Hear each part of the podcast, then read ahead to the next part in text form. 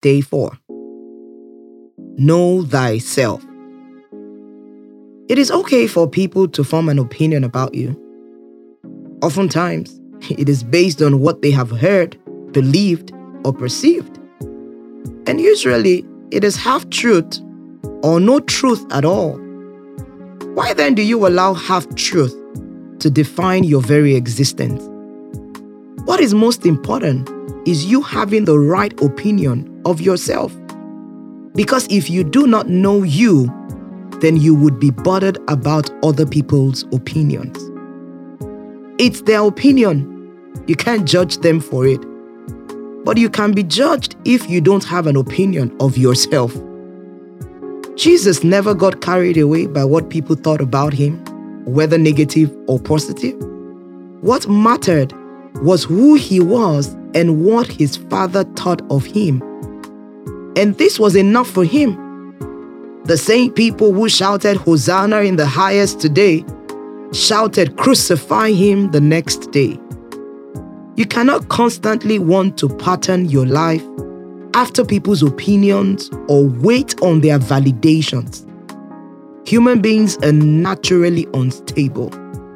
Hear what Jesus had to say.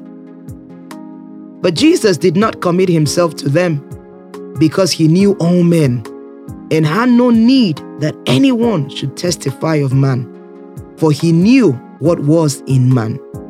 John chapter 2, 24 to 25. Quit trying to change people's opinions. Maintain yours and make sure it aligns with your father's. Sooner or later, we would know who is right and who is wrong. Meanwhile, enjoy you in God.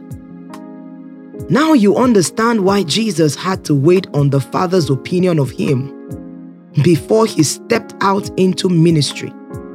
At the River Jordan, the heavens opened and the Father spoke. This is my beloved Son, in whom I am well pleased.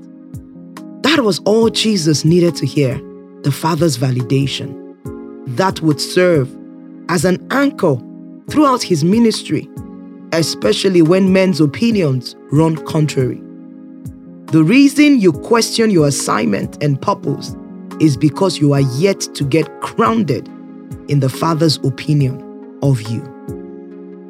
Lord, show me and confirm to me who I am in you and what your thoughts are concerning me. Amen.